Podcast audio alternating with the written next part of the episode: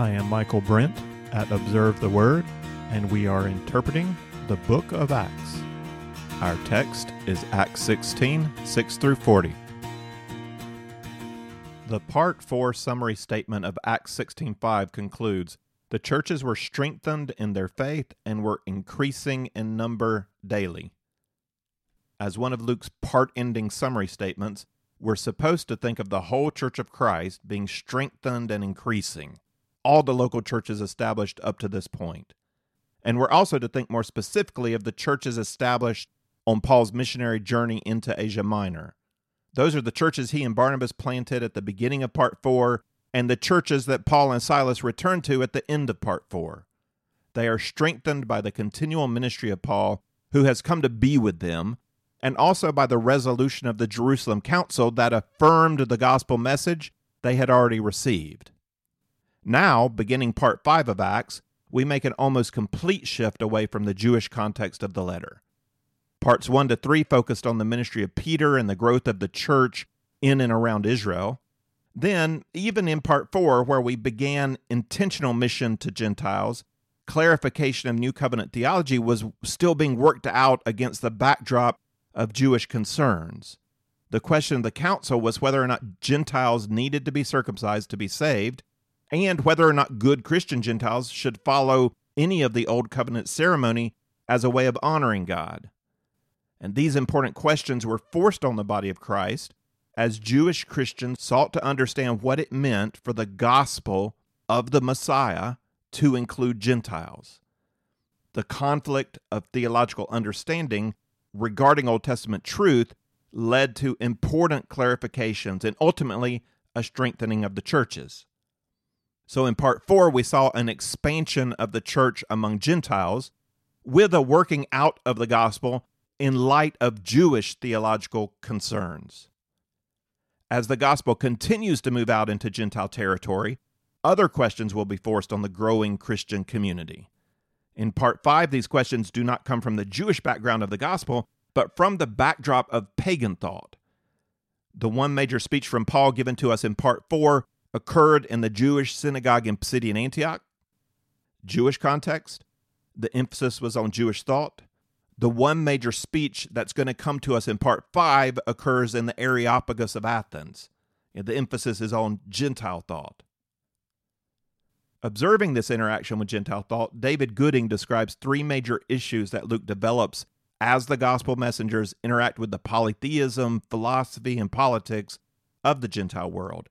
These three issues relate separately to God the Father, God the Son, and God the Holy Spirit in that order. The issues are these first, Christianity's proclamation of the existence and nature of one true God and of man's relationship to him challenges pagan religion and philosophy. Second, the meaning and significance of the Christian gospel's assertion that Jesus is the Messiah, King, and judge of this world challenges pagan politics and morality. Third, the importance of the Christian experience of the Holy Spirit challenges pagan spiritism and occult practices. Now, there are four movements in Acts Part 5, each addressing one or more of these three issues, and each movement follows a consistent pattern. The pattern begins with a two part introduction and then reports a problem encountered by Paul in his gospel witness, God's resolution of the problem, and some follow up after the problem is resolved. In chapter 16, there's a problem in Philippi. In chapter 17, there's a problem in Athens. In chapter 18, there's a problem in Corinth. And in chapter 19, there's a problem in Ephesus. The outer two problems in Philippi and Ephesus address the issues of the Holy Spirit versus pagan spiritism, the inner two problems in Athens and Corinth address the issues of God and his Messiah encountering pagan religion, philosophy, and politics. We begin in this lesson with the problem encountered in Philippi, which provides a contrast between the Holy Spirit and the powers of darkness. We'll address the introduction first, and then we'll consider the problem. So, this is the introduction to the first movement in the fifth part of Acts the Holy Spirit and the powers of darkness Acts 16, 6 through 15. They passed through the Phrygian and Galatian region having been forbidden by the Holy Spirit to speak the word in Asia. And after they came to Mysia, they were trying to go into Bithynia, and the Spirit of Jesus did not permit them. And passing by Mysia, they came down to Troas. A vision appeared to Paul in the night. A man of Macedonia was standing and appealing to him and saying, Come over to Macedonia and help us. When he had seen the vision, immediately we sought to go into Macedonia, concluding that God had called us to preach the gospel to them. So, putting out to sea from Troas, we ran a straight course to Samothrace, and on the day following to Neapolis, and from there to Philippi, which is a leading city of the district of Macedonia, a Roman colony. And we were staying in this city for some days. And on the Sabbath day, we went outside the gate to a riverside, where we were supposing that there would be a place of prayer. And we sat down and began speaking to the women who had assembled. A woman named Lydia from the city of Thyatira, a seller of purple fabrics, a worshiper of God, was listening, and the Lord opened her heart to respond to the things spoken by Paul. And when she and her household had been baptized, she urged us, saying, If you have judged me to be faithful to the Lord, come into my house and stay. And she prevailed upon us. The first part of this introduction explains why Paul decides to go to Macedonia. The second part tells us how Lydia came to believe in Jesus. God led Paul back to the churches of the Galatian province to see how they were doing and to encourage them to stay true to Jesus. After strengthening those churches through further teaching, Paul re engaged his strategy to spread the gospel by establishing communities of believers in urban centers in various regions. The southeast of Asia Minor, the provinces of Galatia and Cilicia, have churches. Using the strategic mind God gave him, Paul stayed on the east west road in Galatia planning to move on into the province of Asia. That didn't work out, so instead, Paul took the Roman road network north, planning to bypass Mysia for the moment, going first to Bithynia, the region in the northwest corner of Asia Minor, diagonally opposite to his home province of Cilicia. And maybe he intended to go as far as the Bithynian city Byzantium, which would later become one of the most famous cities in the world for centuries. Byzantium would be designated as the eastern capital of the Roman Empire. Emperor Constantine would rename it Constantinople, becoming one of the largest cities in the Western world. It would grow to span both sides of the Bosporus Strait, connecting Asia and Europe in one city. Byzantium would serve as the capital to Orthodox Christianity after the division of the Roman Catholic Church. It would eventually be captured by Muslim Turks in the 15th century, and in the 20th century, it would be renamed Istanbul. That's what you'll see if you look on a map today. Six of the seven ecumenical councils of the Roman Church would take place um, in Bithynia, in Constantinople, and in a couple of other towns that might sound familiar Nicaea and Chalcedon. Those are Bithynian towns. But all of that is part of a later Christian story. Here, the story gets stopped before it starts. You know, unable to enter Bithynia, Paul and his band travel west through Mysia to Troas, which is on the western coast of Asia Minor. In Troas, the narrative shifts from they to we, indicating that Luke has now joined Paul's band. And so now we're getting the story firsthand. Now, when, when Luke says Paul said or Paul did, he actually saw Paul do and he heard Paul say. And sadly, we have no record of Luke's conversion, we don't know how he and Paul met, but the, the story of Acts is not about Luke, and so he does not insert his testimony in, into the narrative. We don't even know how long Paul's team stayed in Troas. Paul may have stayed longer than the text indicates. Sometimes a text seems to just move on, but it could still be it could be weeks in Troas. We don't know. In chapter 20, on his way back to Jerusalem, Paul will stop to preach through the night to believers in Troas. And that's where the boy falls asleep and tumbles out the window, if you remember that story. So by that time, by Acts 20, there's a church in the town, and maybe that church was planted now at this point, and Luke, being in the city, came to believe and join Paul. But that's that's not a story told here. That's one that we have to wait in heaven. We'll ask Luke when we get there. Paul does not stay in Troas, but determines to cross over the Aegean Sea to the province of Macedonia, a move that will take him from Asia, not just the province, but the continent, to Europe. That's the route Paul took from Pisidian Antioch uh, up and around to Macedonia. And that's where he went. Now let's consider why he went where he went. And this is interesting.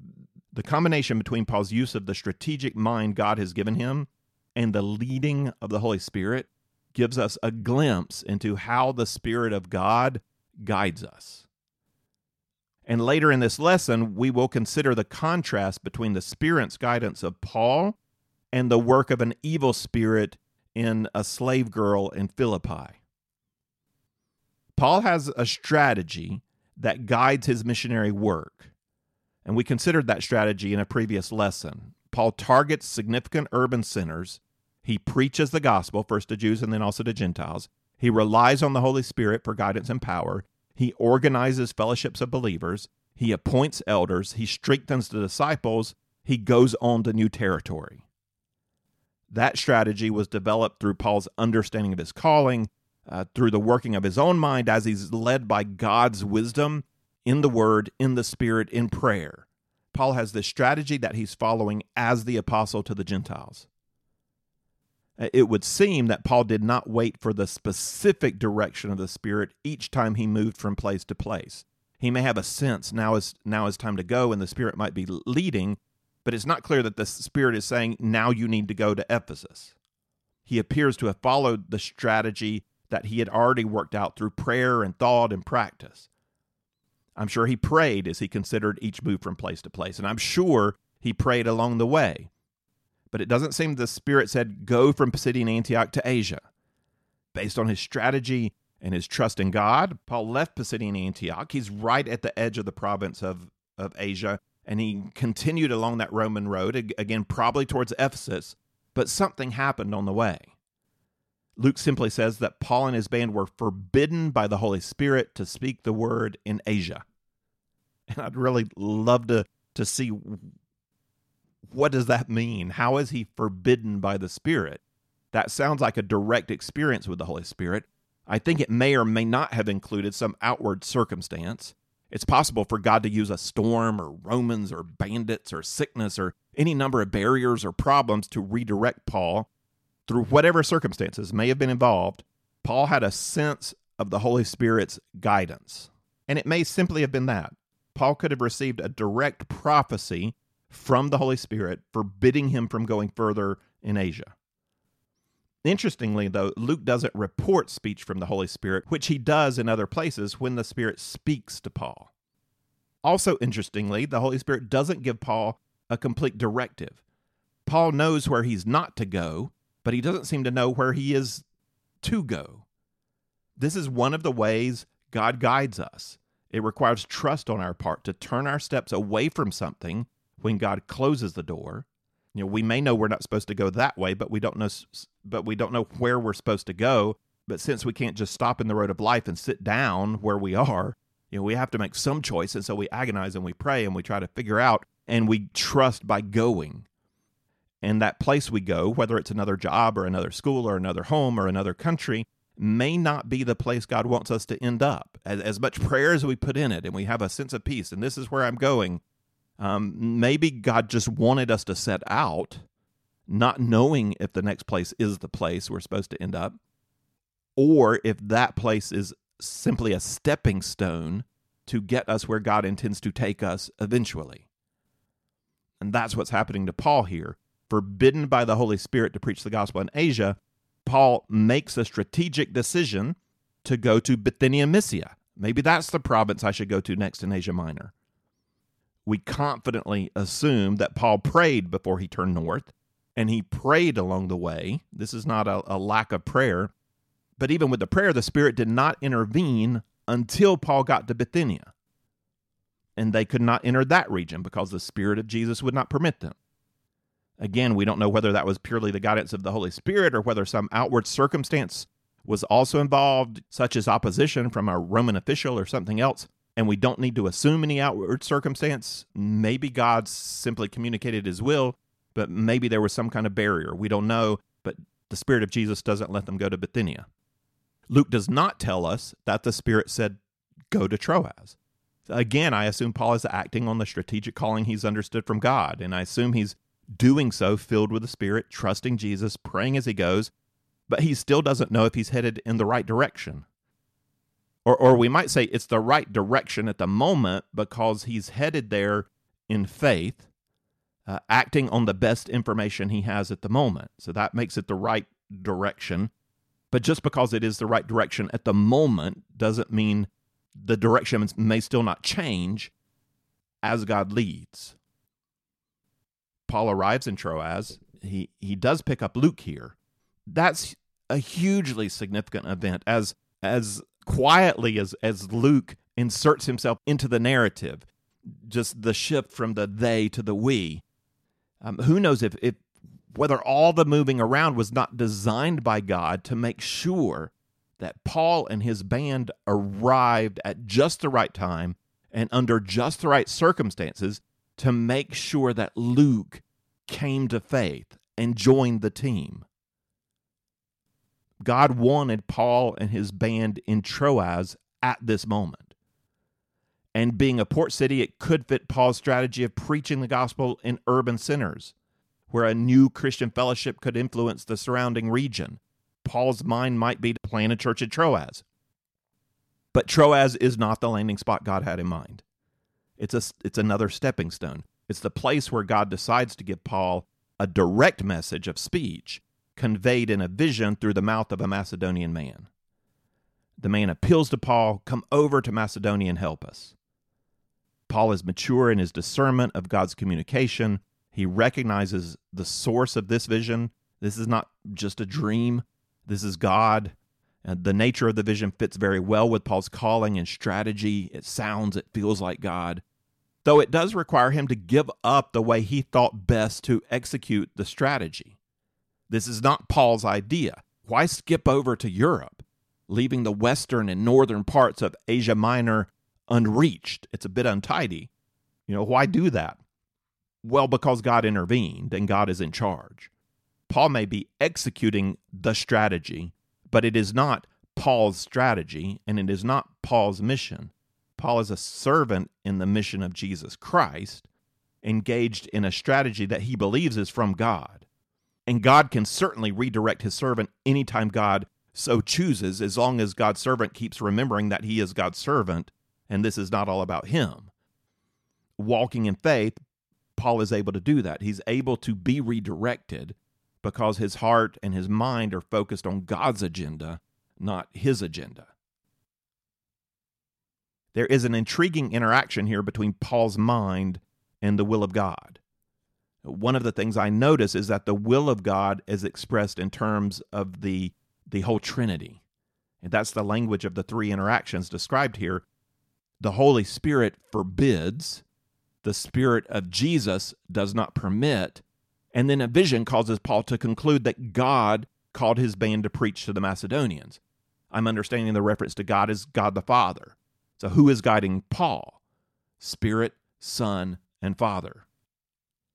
We also notice that Paul does not simply stay put when the ultimate direction is not specified clearly by God. He keeps acting on the wisdom he has. He may have stayed still for some time along the way, you know, Luke does not give us a moment by moment, you know, this is not a minute by minute report. We know Paul would have prayed and waited on the Lord. He could have been many days in Asia before turning north. Still, he does eventually make three decisions that lead him to places he is not supposed to stay in. That's Asia, Bithynia, and Troas. And he seems to be using his mind in the spirit to follow the strategy God had given him. So, what I see here is relational guidance from God that requires relational trust from Paul. The will of God is not a magic eight ball that we, we shake up in order to get direction. God is not a tool we use to get direction. Paul is not a tool God uses to accomplish his will.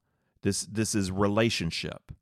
So, when I say relational guidance from God, I mean that God does not simply use Paul as an instrument. God communicates to Paul treating him as an autonomous moral being. God provides an offer. Paul must choose whether or not to receive that offer in obedience. The relational trust on Paul's side includes both a sensitivity to spiritual experience and a wise use of his mind. Paul doesn't follow the stars or the flight of a crow or the entrails of a sacrificed goat. That's pagan divination. That's fortune cookie guidance, the horoscope. Paul is in relationship with God through the person of the Spirit. He must pay attention to his feelings, his experience of the Spirit, but he must also not be driven this way and that by feelings. He must also use the wisdom God has given him through the Word and in his calling. Paul's response is consistently along the lines of the ministry strategy that God gave him to fulfill his calling. And Paul is able to leave that ministry strategy if, if God calls, if God makes it clear. We'll see that later in his life when the ministry strategy says go to Spain via Rome. Um, but God says first go the opposite direction back to Jerusalem. So Paul is able to put the strategy aside for a moment if he has clear direction from God. Paul is also able to adjust the strategy as he is executing the strategy. You know, more than once, God's guidance redirects Paul without a lot of information, requiring Paul to trust God as he's going. So, mind and spirit are both in play for Paul as he walks in this trusting relationship with his Lord Jesus, the one who is in authority, the one whose mission it is. Moving into the second part of the introduction, we cannot begin to consider the millions of factors that God interacts with as he sovereignly guides. Sometimes it's helpful enough just to consider one factor. Why lead Paul to Troas to arrive there at that specific moment in time? It may be enough to recognize that at that place in time, Luke, the eventual writer of Luke and of Acts, joined their team. You know, that's a that's a pretty good reason to get Paul and his his band to Troas at that moment. Why lead Paul over to Macedonia at the particular moment in time that he was led there? Well, the salvation of Lydia and her household may, may be enough of an answer. That's why Paul arrived there at that time. From Troas, the team boarded ship to the Macedonian town of Samothrace, then on to Neapolis, and from there to the influential city of Philippi. In the text, that Luke calls it an influential city, that's fitting with Paul's strategy of going to urban centers where, where a planted church can help reach the region. Now, Paul's strategy in a new city consistently involves visiting the local synagogue on the first Sabbath that he's in town. Apparently, there's no synagogue in Philippi. The text describes a place of prayer on a Sabbath. That would be a gathering of Jews and God-fearers meeting to worship Yahweh and this text says it's out of town. So there's there's no place in town where there's this a Jewish gathering. According to the convention of the language, if there had just been men, or if men and women were present, the text could have said that Paul spoke to the Jews or Paul spoke to the men gathered. But since the text says he spoke to the women, it is unlikely that any men are present at all. And this could explain why there's no synagogue, since an official synagogue required 10 men. Lydia represents the people of Thyatira well. We're told that's where she's from. Before the region was conquered by the Romans, Thyatira was a leading city of the kingdom of Lydia. Same name. And maybe her name was not originally Lydia. Lydia could possibly be a, a nickname she received in Philippi as traders as traders with her in business, you know, recognized her as a woman from the Lydian people group. So she's the Lydian or just Lydia. Also, the skill of dyeing purple cloth was trademark of the region. You know, further explaining why, why she might appreciate being called Lydia. You know, that's a good positive brand for her business. Who are we going to get our purple cloth from? Well, the Lydian. Get it from Lydia. With reference in the text to her home and the people of her household, but no reference to her husband. Lydia was successful in business in her own right, and she was interested in Yahweh spiritually on her own. We don't know if she was married or not, but the emphasis is on Lydia's own abilities, Lydia's own interest. Paul doesn't convert Lydia. Paul faithfully preaches the gospel of Jesus Christ, and as Luke tells us, the Lord opened her heart to respond to the things spoken by Paul. Evangelists preach, God converts. God then works through Lydia and her conversion and Paul and his message to bring the members of her household to salvation. The fruit of hospitality urged on Paul by Lydia suggests the sincerity of her new faith. This is like the Samaritans urging Jesus to stay with them longer. The story of Lydia's conversion adds to our understanding of the working of the Holy Spirit here in this introduction. The Spirit that's guiding Paul is the Spirit who came to glorify Jesus Christ through the proclamation of the gospel. Paul in his preaching does not urge on an experience of the Holy Spirit. His gospel message is not about feeling the Holy Spirit. That's not evangelism for Paul. It's, it's not recorded in Acts and, and not in his letters. Paul's message uh, is a proclamation of the gospel of Jesus Christ. How do we come into relationship with God through Jesus Christ? And we can look back to the sermon in Pisidian Antioch, or we could look ahead to his letters. Paul preaches forgiveness of sin uh, that comes when we are justified by faith in Jesus Christ. He'll eventually write in his letter to the Philippians, I count my works but rubbish in order that I may gain Christ, not having a righteousness of my own derived from the law, but that which is through faith in Christ, the righteousness which comes from God on the basis of faith. Philippians 3 8 to 9. That's the consistent essence of Paul's message, but not only Paul's message, that is the message of the Holy Spirit who led Paul uh, to Philippi. The message of the Holy Spirit is not about the Holy Spirit. The message of the Holy Spirit is about Jesus Christ, and the Holy Spirit works to open hearts, like with Lydia, to see Jesus. This is our introduction. That is how the Holy Spirit led Paul to Philippi and, and empowered his gospel message so that the heart of Lydia was opened and her household as well. The rest of the text is going to speak of problem resolution and follow up. The particular problem in Philippi is, is going to show us a pagan contrast to the Holy Spirit in a slave girl possessed by an evil spirit. This is Acts 16 16 to 40. It happened that as we were going to the place of prayer, a slave girl having a spirit of divination met us, who was bringing her masters much profit by fortune telling. Following after Paul and us, she kept crying out, saying, These men are bondservants of the Most High God who are proclaiming to you the way of salvation. She continued doing this for many days, but Paul was greatly annoyed and turned and said to the Spirit, I command you in the name of Jesus Christ to come out of her. And it came out at that very moment. But when her masters saw that their hope of profit was gone, they seized Paul and Silas and dragged them into the marketplace before the authorities. And when they had brought them to the chief magistrates, they said, These men are throwing our city into confusion, being Jews, and are proclaiming customs which it is not lawful for us to accept or to observe, being Romans. The crowd rose up together against them, and the chief magistrates tore their robes off them and proceeded to order them to be beaten with rods. When they had struck them with many blows, they threw them into prison, commanding the jailer to guard them securely. And he, having received such a command, threw them into the inner prison and fastened their feet in the stocks. But about midnight, Paul and Silas were praying and singing hymns of praise to God, and the prisoners were listening to them. And suddenly there came a great earthquake so that the foundations of the prison house were shaken. And immediately all the doors were opened and everybody's and everyone's chains were unfastened. When the jailer awoke and saw the prison doors opened, he drew his sword and was about to kill himself, supposing that the prisoners had escaped.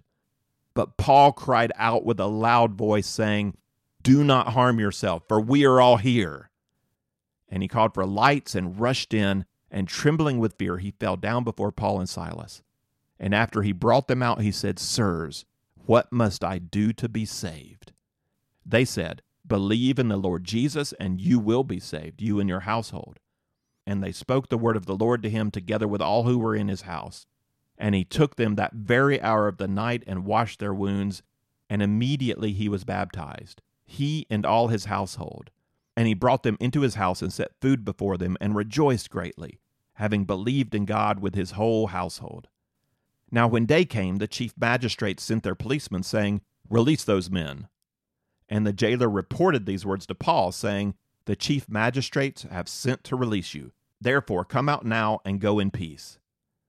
But Paul said to them, They have beaten us in public without trial, men who are Romans, and have thrown us into prison. And now are they sending us away secretly? No, indeed. But let them come themselves and bring us out. The policemen reported these words to the chief magistrates. They were afraid when they heard that they were Romans, and they came and appealed to them. And when they had brought them out, they kept begging them to leave the city. They went out of the prison and entered the house of Lydia. And when they saw the brethren, they encouraged them and departed. The problem in Philippi Luke writes about is a false accusation made by some very angry businessmen. They accused Paul and Silas before the town magistrates of throwing our city into confusion, being Jews, and proclaiming customs which it is not lawful for us to accept or to observe, being Romans. Is there anything true about that accusation? Well, Paul and Silas are Jews. Anti Jewish sentiment might be at the core of the accusation. Uh, also, these people are Romans. Philippi was a Roman colony, so their their ex military had established the city. So this is not just like Thyatira would be a city of Lydians taken over by Rome. You would say it's Roman in the sense of that it's owned or controlled by Rome. But Philippi is Roman in the sense that that the founders of this city are actual Romans. They're proud. And I mentioned this before in my own experience, sometimes the the, peop, the diaspora peoples, the people who live outside of the homeland can be even more proud about the customs of, of the homeland. So the, the Croats living in Bosnia Herzegovina or Albanians living in Macedonia that may fiercely or strongly hold on to the, the religion, the idea, the customs that they believe truly to be Croatian or Albanian, or in this case, Roman. You know, we are Romans. It may be suggestive that the Jews and God fearing women were meeting outside of town at a place of prayer. Perhaps the reason they drew away from town is that their commitment to the Jewish God Yahweh was considered suspect in Philippi. Jewish credibility rose and fell in different times in different places throughout the Roman Empire, and without enough men to establish a synagogue in the town, Philippi lacked Jews in the business community who could have developed relationships with influential men and women in the city. Jewish religion sometimes created a sense of hostile wariness in Romans because of the Jewish insistence on only one true God and their separating cultural practices and their moral convictions. These men play on suspicion and ignorance in their charge that Paul and Silas are proclaiming customs which it is not lawful for us to accept or to observe, being Romans. The motive for the accusation appears to be angry bitterness at their loss of income. When Paul casts the spirit out of the slave girl, her owners lose the money she brought in as a fortune teller. These men were not like the charlatans in a cowboy movie or a Mark Twain story, conning townspeople out of a few dollars, you know, while they're hurriedly passing through. No, considering their influence with the magistrates, these men seem to have been established and respected.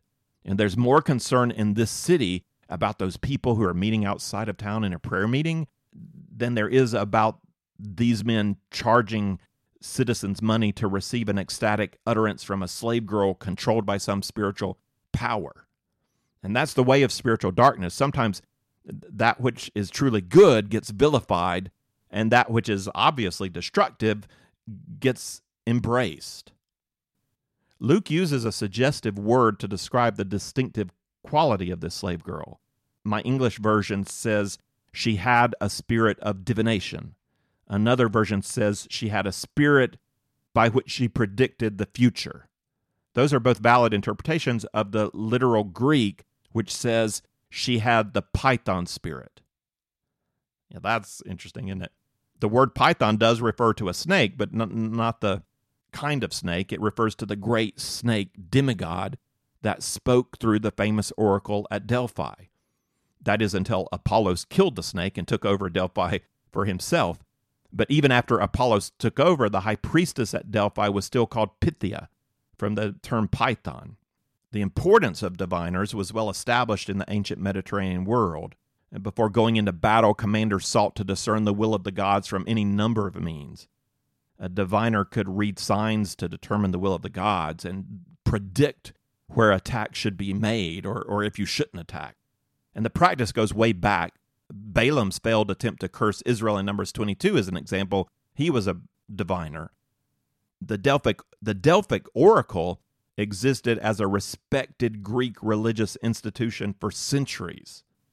In 480 BC, before the 300 Spartans faced Persia in the famous stand at Thermopylae, the Spartans supposedly received from the Delphic oracle this message The strength of bulls or lions cannot stop the foe. No, he will not leave off, I say, until he tears the city or the king limb from limb. Over 500 years later, the Roman Emperor Nero, who had previously executed his mother, supposedly received from the oracle this message Your presence here outrages the God you seek. Go back, matricide. The number 73 marks the hour of your downfall.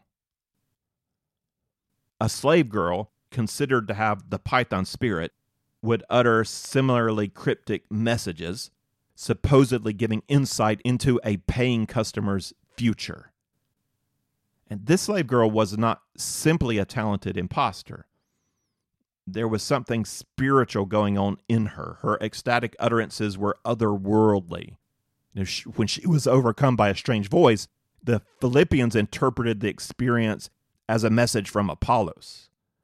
Paul interpreted the event as demon possession. The Holy Spirit gave Paul guidance as one person leads another. It's not a friend to friend or partner to partner relationship. It is a relationship of authority between king and subject. Paul submits to the Holy Spirit as one who holds authority over him. Still, it is a willing submission. God does not overwhelm us by the Holy Spirit so that we must, we're forced to act, forced to speak. We saw in the previous text how Paul continued to use his own mind. When he did not have specific guidance from the Holy Spirit, he acted on the strategy he already understood as being from God. And when he did receive guidance, he had to interpret that guidance. And the result of Paul's submission to the Holy Spirit is the fruit of new life in Lydia and her household. This slave girl receives no personal guidance from the Spirit that possesses her. She is a tool or a receptacle used by the Spirit to communicate. Her will is overwhelmed, her mind is restricted. There's a sense of disorder and unruliness about her. She has no control over the filling of this dark spirit. When it takes over, it takes over. And we see this as day after day she follows the Christians and who are going out to prayer and she cries out, These men are bondservants of the Most High God who are proclaiming to you the way of salvation. And Paul's not impressed. You know, though the words are true, Paul, like Jesus before him, did not put any stock in the value of words uttered by a demon. The girl's words may have developed credibility for Paul's message in the minds of the pagan Philippians, but that's not a kind of credibility Paul wants to have anything to do with. Luke tells us he was annoyed, and so he commanded the demon, In the name of Jesus Christ, come out. And the fruit of anything that comes about through the work of the demonic is suspect. But by the power of the Holy Spirit, Paul frees the girl from enslavement to the powers of darkness. As Christians, let's think about this. We may be overwhelmed emotionally at times in our worship, you know, overwhelmed by a sense of awe at the glory of God, a sense of joy at the love of God, a sense of gratitude at the grace of God. But even then, if it is of the Holy Spirit, we retain the use of our mind and will. That was an important point for Paul in his first letter to the Corinthians who had become unruly in their worship. He wrote to them in 1415, I will pray with the spirit and I will pray with the mind also. I will sing with the spirit and I will sing with the mind also. And because we retain the use of our will and mind when we're filled with the Holy Spirit, Paul assumes that those gifted with tongues and prophecies can choose, and this is an important point, we can choose to not speak or to speak. If you have a gift of tongues, you don't have to speak. You can hold it back or you can let it out. Paul says if there is no interpretation, don't speak it out loud because that's not helpful for everybody. He also says if, if one person is speaking, then wait your turn. And if somebody else has a prophecy and you're speaking, then you be quiet and let them speak. You're in relationship with the Holy Spirit. You're not taken over by. Possessed by the demon, the slave girl could not help but cry out. Filled with the Spirit, we, we can choose the timing of our speech. Spirit filled worship is very important also to Paul.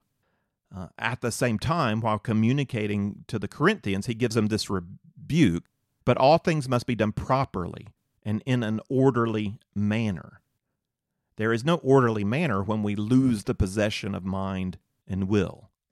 That's the difference between being possessed by an evil spirit who would control us and the Holy Spirit who will enable us to, to focus on God and to be alert and aware of, of God. In his later letter, Paul will remind the Philippians of the kind of fruit God desires as our minds work in harmony with the filling of the Holy Spirit. Spiritual fruit comes from knowledge and discernment in accord with the Spirit. Paul writes in the beginning of his letter in 1 9 to 11, And this I pray that your love may abound still more and more in real knowledge and all discernment, so that you may approve the things that are excellent, in order to be sincere and blameless until the day of Christ, having been filled with the fruit of righteousness which comes through Jesus Christ, to the glory and praise of God. And then Paul reemphasizes the importance of our mental engagement at the end of the letter in 4 8. Finally, brethren, whatever is true, whatever is honorable, whatever is right, whatever is pure, whatever is lovely, whatever is of good repute, if there is any excellence, and if anything worthy of praise, dwell on these things. The slave girl is set free from bondage to the power of darkness so that she might become willfully obedient from the heart to Jesus Christ that she might be enabled to set her mind on things that are excellent and worthy of praise, that she might be in relationship with a loving master who desires her full personality, her heart, her mind, and her spirit to be engaged in relationship with him through his spirit. God's display of spiritual power through Paul provokes a backlash. The extreme response of the slave girl's owners matched by the crowd raising up against them and the magistrates having their robes torn off and having them beaten, depicts an unreasonably intense response suggestive of demonic influence. Like there's more behind this than just the human. The powers of darkness resist this incursion on their territory and they fight back. Paul and Silas, seemingly powerless before the Philippian authorities, are beaten and thrown into prison Paul and Silas may have saved this one slave girl, but it looks like the powers of darkness have won the battle. That would certainly be the majority opinion coming from a worldview that interprets failure as the displeasure of the gods. Apollos has flexed his muscles to beat down Yahweh. The problem in this text was a false accusation leading to imprisonment. The resolution comes next through God's vindication of his servants. But about midnight, Paul and Silas were praying and singing hymns of praise to God, and the prisoners were listening to them. And suddenly there came a great earthquake, so that the foundations of the prison house were shaken, and immediately all the doors were opened, and everyone's chains were unfastened. God vindicates his messengers through a major act of power, the earthquake, and also through his internal working to provide in them the strength of character they need to glorify him throughout the incident. The vindication of Paul and Silas begins with their initial response of prayer and song. You know, there is something very different about these men. Paul will later write to the Philippian church, urging them to conduct themselves in a manner worthy of the gospel, telling them to stand firm together, because this will affirm to you your own faith, and it will be a sign to your opponents. Do not be alarmed by them. He goes on to write in 129 to 30 For to you it has been granted for Christ's sake not only to believe in him, but also to suffer for his sake, experiencing the same conflict which you saw in me, and now hear to be in me. Living according to the gospel is a sign to their opponents of the truth of their message. Throughout the letter, Paul calls for joy in spite of suffering. He says here, You saw that in me. When did they see it? The jailer saw it, and he heard it as Paul and Silas, beaten and imprisoned, pray and sing. Their joy was a vindication of their message, revealing the truth of new life that was in their souls. They are further vindicated by their release from prison, by how they acted when they were released, and by the fruit of salvation borne out in the jailer and his household. When the jailer awoke and saw the prison doors opened, he drew his sword and was about to kill himself, you know, supposing the prisoners had escaped. But what did Paul and Silas do? Easy to escape. But Paul cried out with a loud voice, saying, Do not harm yourself, for we're all here. And he called for lights and rushed in, and trembling with fear, he fell down before Paul and Silas.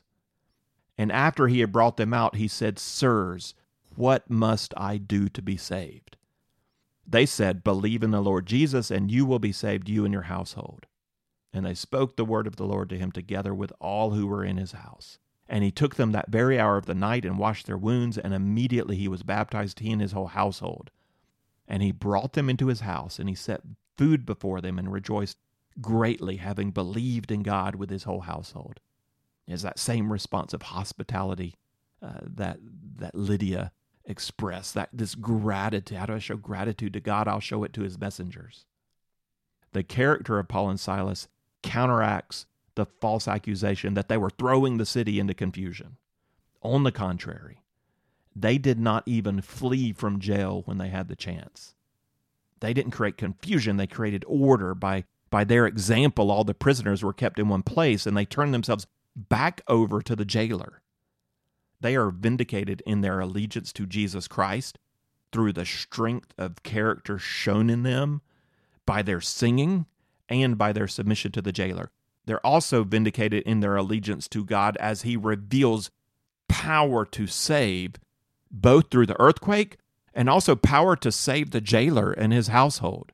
Now, I love how in verse 33, the jailer washes their wounds, and then the jailer and his household are baptized receiving a washing by the Holy Spirit of their spiritual wounds.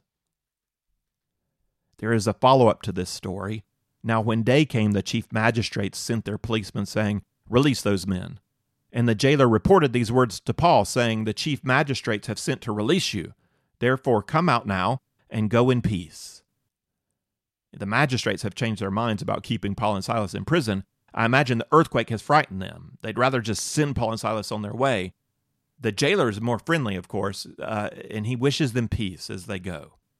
But Paul said to them, They've beaten us in public without a trial, men who are Romans, and have thrown us into prison, and now they're sending us away secretly. No, indeed.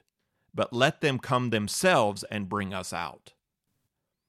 The policeman reported these words to the chief magistrates, they were afraid when they heard that they were Romans, and they came and appealed to them. And when they had brought them out, they kept begging them to leave the city. They went out of prison and entered the house of Lydia, and when they saw the brethren, they encouraged them and departed. The demand for the magistrates to appear is a demand for the magistrates to publicly admit their error, thus restoring the honor of Paul and Silas. And the magistrates do it because it's illegal to beat Romans. They thought they were just beating Jews, but Paul and Silas are also Romans. And now the magistrates have done something illegal uh, by beating them with no trial. Restoration of honor, I think, is not so important to Paul personally. I don't. This is this is not a moment of, of personal pride for Paul. It's important to him in combating false accusations that would detract from his witness to the gospel. I, I believe he's also working for the credibility of the new Christian fellowship that he's leaving behind. Their position is enhanced by the magistrate's public admission of wrongdoing. So now that they'll think again before coming strongly down on the, the Christian fellowship. The demand also allows Paul time to encourage members of the young church before he leaves. He doesn't have to rush out of town. Uh, he is going to go. They're still afraid of him and they want him to go. He's going to go. Um, but first, he goes to Lydia's house. He encourages the believers, and then he departs. And it's an interesting group of believers Paul leaves behind a wealthy foreign businesswoman uh, and her household, a slave girl formerly possessed, and a Roman jailer with his household.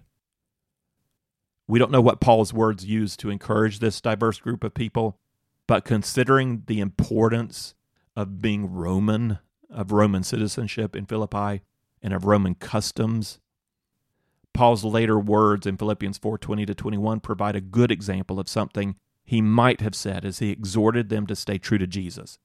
He might have taught them to not put great stock in their earthly citizenship, but to know that they now hold a far more valuable passport that confers a far more precious identity and, and calls them to life giving customs.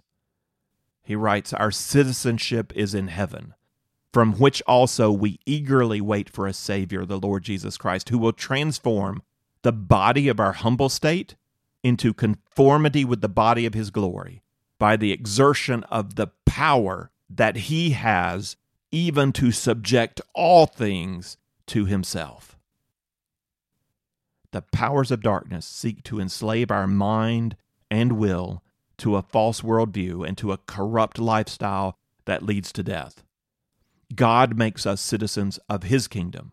He guides us and empowers us in loving relationship through the Holy Spirit. So that even though we do suffer at times in our struggle against darkness, we continue to sing with joy as God works out his salvation in us, as we press forward to lay hold of that salvation for which Christ Jesus has already laid hold of us.